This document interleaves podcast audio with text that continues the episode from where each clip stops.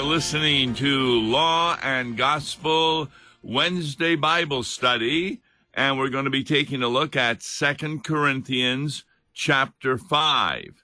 Now, why are we going to be looking at Second Corinthians chapter five? This is the season of Epiphany. And what does that mean? It means that during this season, we learn who Jesus really is and what his mission is here on earth. For example, if you had been at the Bethlehem stable, all you would have seen is a little baby. And I doubt whether anybody passing by would say, well, he obviously is the Son of God, et cetera. It's particularly when the wise men come, which is celebrated on the day of Epiphany, that they bring the news that this is the King of the Jews. And, of course, they worship him and give him gifts that are suitable for a king, as well as myrrh, which is an embalming fluid, talking about the necessity for his death. So during the season of Epiphany, we learn who this baby really is and what his function and mission is here on earth as sent by the Father.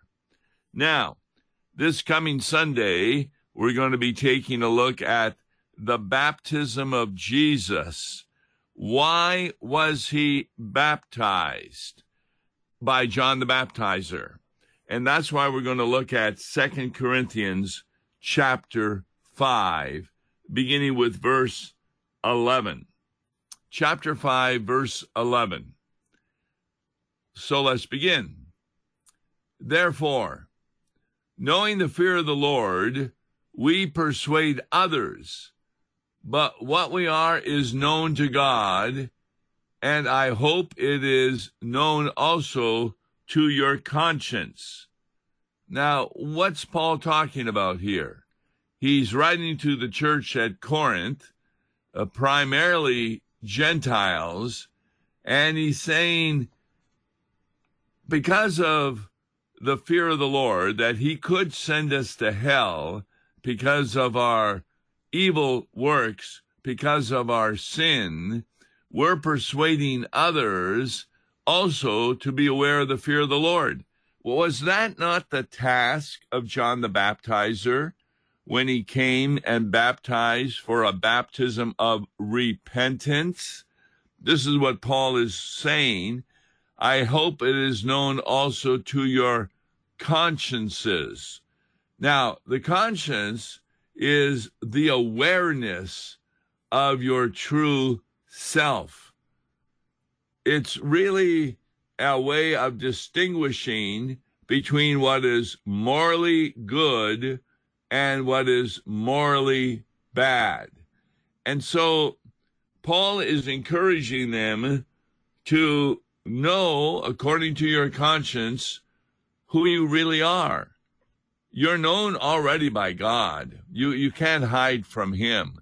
It, it's not like you're Adam after he sinned and went and tried to hide from God in a bunch of bushes where God was. No, there, there's nothing God does not know about you.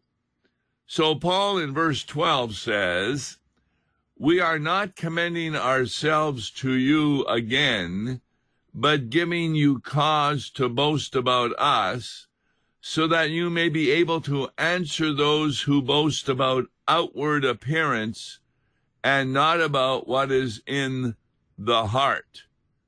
Now, what's he referring to? The outward appearance of many of the Pharisees in the day of Jesus was such that people really looked up to them. They wore long robes, and they had items on their clothes, clothing that showed how righteous they were, but their heart wasn't with God. So God had intended to create a clean heart within them, but they followed the heart of their old Adam rather than their new man. And so Paul is simply saying that you need to be aware of what I truly am, not by my outward appearance, but by what is in my heart. Verse thirteen, for if we are beside ourselves, it is for God. If we are in our right mind, it is for you. There were actually people, as there are today, who are accusing Christians of being crazy. One of the communist doctrines is the idea that we Christians believe in a God because it gives us hope for the future, even though there's no real evidence for it outside of the Scripture. And so a lot of people may consider us to be out of our mind. Uh, that's the New International Version translation. If we are out of our mind, as some say, it is for God. If we are in our right mind, it is for you. So we Christians don't look like we're normal people a lot of times when we're sharing the message of Jesus Christ with others who are unbelievers, because it doesn't make any sense to them.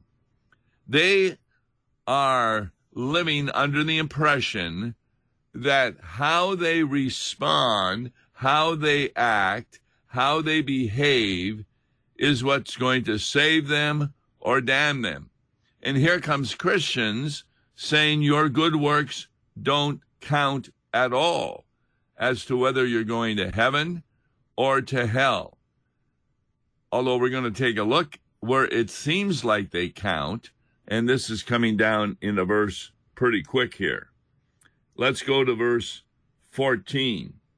For the love of Christ controls us, because we have concluded this, that one has died for all, therefore all have died.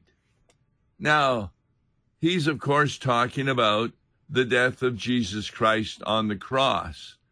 He died for all, and therefore all have died in Christ. Now, how do we explain that? When Jesus went to the cross, he was taking upon himself the sins of the whole world. That's what is so significant about being baptized by John the Baptizer. Remember, John tries to prevent him from being baptized. He says, you know, I need to be baptized by you, and you want me to baptize you? See, that was another temptation to Christ from the devil through John, that you don't need to be baptized. Uh, you are not a sinner. And, and John knew Jesus as a cousin, but he himself says he didn't know him as the Christ.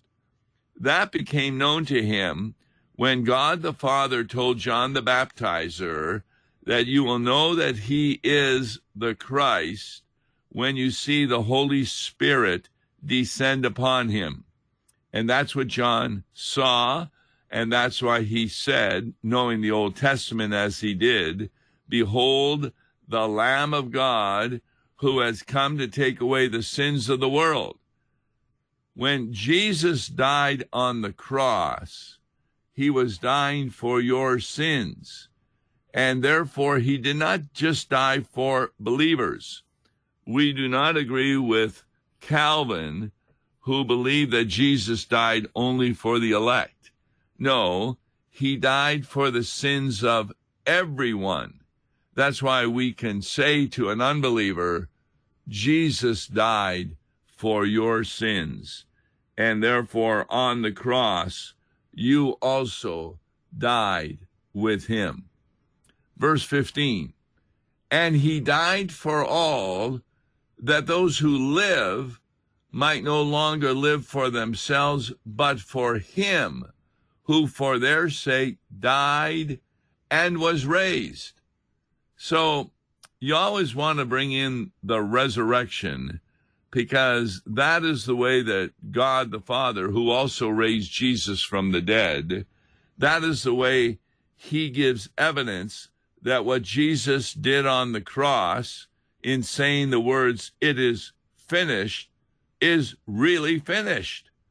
There's nothing you have to do in order to have your sins forgiven. Jesus did it all. And, and therefore, when you begin to understand what your life is in Christ, you no longer need to live for yourself.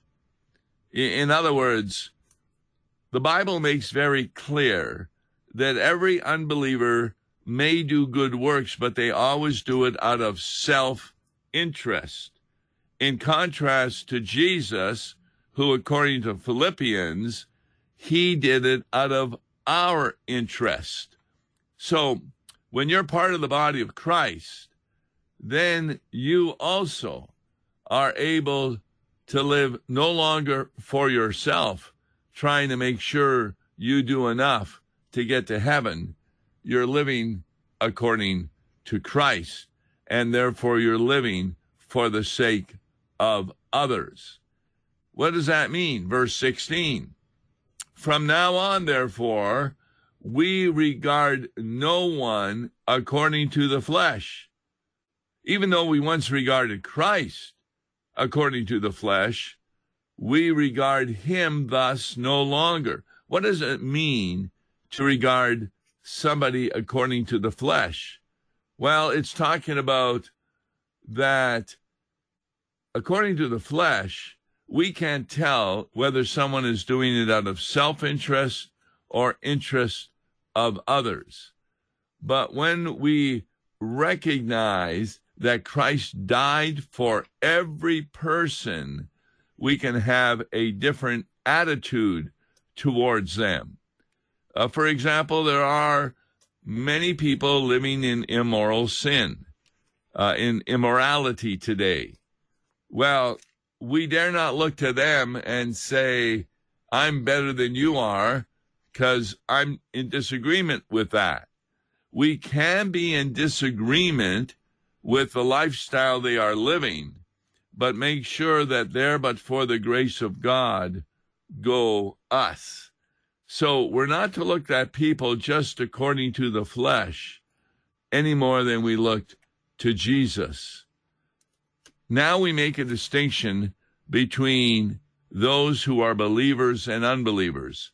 Verse seventeen, therefore, if anyone is in Christ, he is a new creation. The old has passed away, the new has come. Now, that word old uh, reminds us of the old covenant. A lot of times we use the word testament, but Old Testament and New Testament are never used in the Bible to refer to the books of the Bible.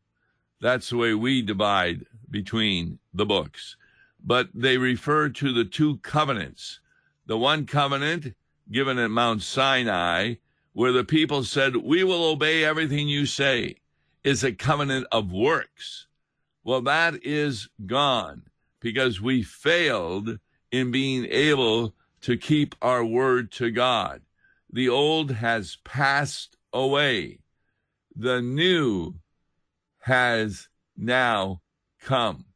And that helps us remember passages of Jeremiah where the old is going to pass away and the new is going to come. And what's the difference? In the new covenant, God no longer remembers your trespasses, your sins. What does that mean? It means he no longer holds you accountable for your sins. So verse eighteen, all this is from God, who through Christ reconciled us to himself and gave us the ministry of reconciliation. Wow, this is really the main point of our text for today, because this is a clear distinction not only between law and gospel. When you're living under the law, You want to be reconciled to God, and God is the problem. He doesn't want to be reconciled to you because you are a sinner. But under the new covenant, you are the problem. God is reconciled to you. You don't want to be reconciled to God on his basis. And what is his basis?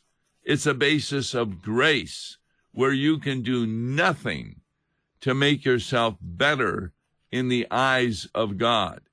This is the big distinction between Christianity and every other religion in the world. Uh, you'll notice that every other religion in the world gives the impression that you are somebody who has to get God to be reconciled to you. But we don't believe that. We believe God is already reconciled. How did that happen? That happened by the death of Jesus Christ on the cross. Once your sins were paid for, God is now reconciled to everyone. And so the task of the church is to tell others about the gospel. Those are the promises connected to the death and resurrection of Jesus Christ, so that people will have faith. And it is therefore, as the end of verse eighteen says, a ministry of reconciliation. Uh, reconciliation was a word used in the business of money changers. Uh, for example, you could get new money if you paid for it out of the old money. Uh, it was also a word used to buy a slave out of free, uh, free out of slavery to be free. That's what Jesus did. Verse nineteen, that is, in Christ, God, so this is in the second person of the Trinity, the first person of the Trinity was reconciling the world to himself. And here it comes, this definition of forgiveness, not counting their trespasses against them. Or the King James says, not imputing their trespasses. In other words, you're not held accountable. God no longer reckons you as a sinner when you are in Christ, because you receive the gift of the reconciliation of the world. Therefore, God doesn't count trespasses against us.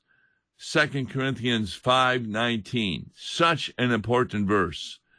And entrusting to us the message of reconciliation. Now, you got to understand, all this is God's work, but you can't hear the voice of God as was heard at the baptism of Jesus, "This is my beloved Son," or at his transfiguration, "Listen to him." God now speaks through us, namely human beings who are believers. Therefore, verse twenty, we are ambassadors for Christ, God making his appeal through us. We implore you on behalf of Christ, be reconciled to God. So, what is an ambassador? Well, you know, the President of the United States has ambassadors in different countries, and they speak for the president. Here's something the president wants to say to that country, and then they relay it to the leadership and the people of that country. You are ambassadors for Christ. We hear, as God the Father said at the Transfiguration, listen to Jesus, and then we make an appeal from God to you. Be reconciled to God. See, this is so different than every other religion. Every other religion tries to get God to be reconciled to you by having you do good works, so God becomes satisfied with you. Verse twenty-one, for our sake, he made him to be sin for us, so that we might become the righteousness of God. This is probably the most important verse in Second Corinthians chapter five. It explains why Jesus said to John the Baptizer, no, it's necessary for me to be baptized in order to fulfill all righteousness. He's talking about not only the righteousness between him and the Father, but also our righteousness that we need. Now, why is John the Baptizer's baptism so important? We consider this to be the beginning of the ministry of Jesus. This is where the mission begins according to Christ. For example, John knew Jesus to be the Lamb of God, but he was unaware that he also had to become a sinner. You see, and that's why the temptation of Jesus is so important also. If he was just a human being with divine qualities and not at all ever tempted, he never could have become sin for us. By taking upon himself the baptism of John, that was a baptism of repentance toward the gift of the forgiveness of sins. But John himself makes it clear that the one coming after me, namely Jesus, is also going to baptize you with the Holy Spirit. That's what the baptism at Pentecost is all about. But for Jesus to take upon our sins, there were a number of things that had to happen. He, first of all, had to become a human being, because only a human being could die and take on the sins of another human being. That's clear from Revelation chapter five, where a strong angel who is holy and righteous is not considered worthy enough to open the scroll of salvation.